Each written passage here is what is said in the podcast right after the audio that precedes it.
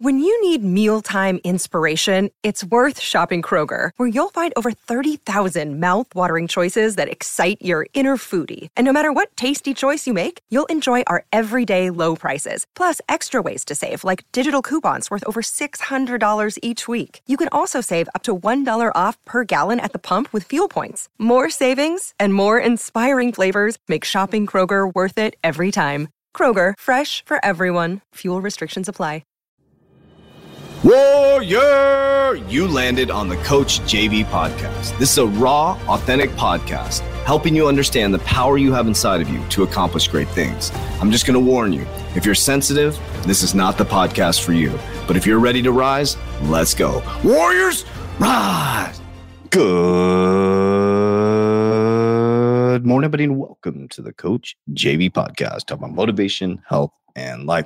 I'm your host, Coach J B, your top health and mindset coach in the world. Man, what you believe in your heart, you think in your mind will eventually become your words and become your reality. If you can see it in your mind, eventually you can hold it right here in your hands. What you repeatedly do gets ingrained in your subconscious mind. What gets ingrained in your subconscious mind becomes an unconscious activity. Now, warriors, visit w w w dot three t as in Tom, warrior academy dot com, or click the description down below. We are teaching you a true financial freedom education and telling people, showing people, excuse me, we don't tell anybody anything. We show you the power you have inside of you to break free from the just or broke paradigm.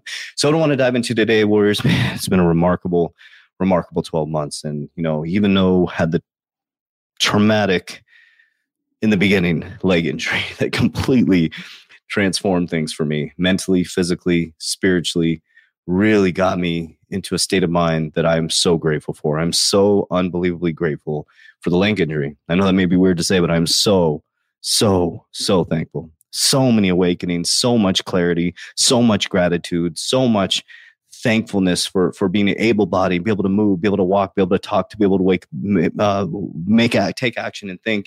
And one of the things I saw this weekend was a quote, and it said, if you think the price of winning is too high, wait until you get the bill from regret.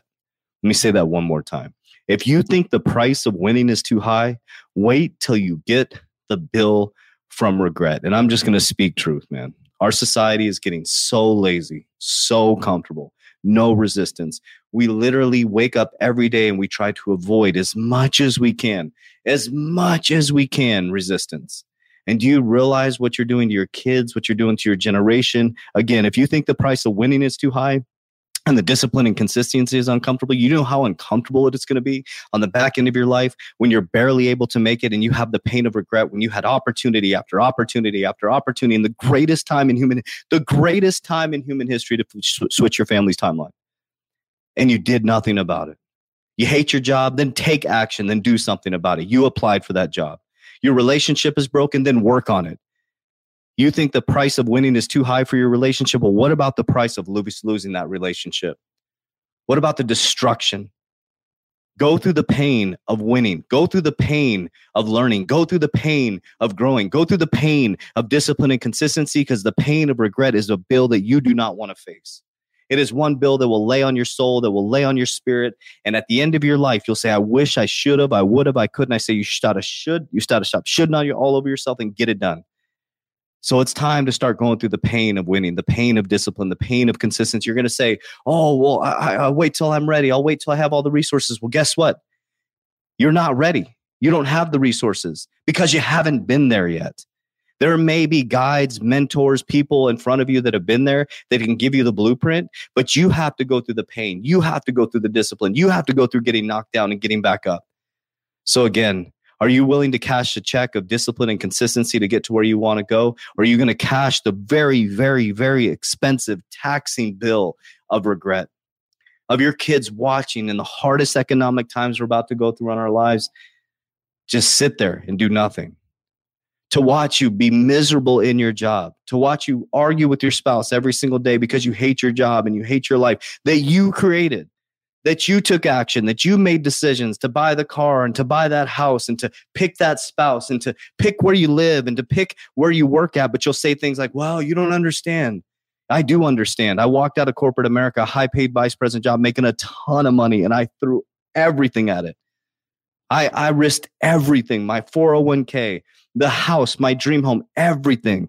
I got buried in debt and I lost all my money twice because I was more focused on the pain of success and the pain of going after my dreams and the pain and the discipline and the consistency and the consistent behaviors over and over and over again. And every time I got tired, every time I wanted to give up, I thought about my son, I thought about my daughter, and I thought, absolutely not.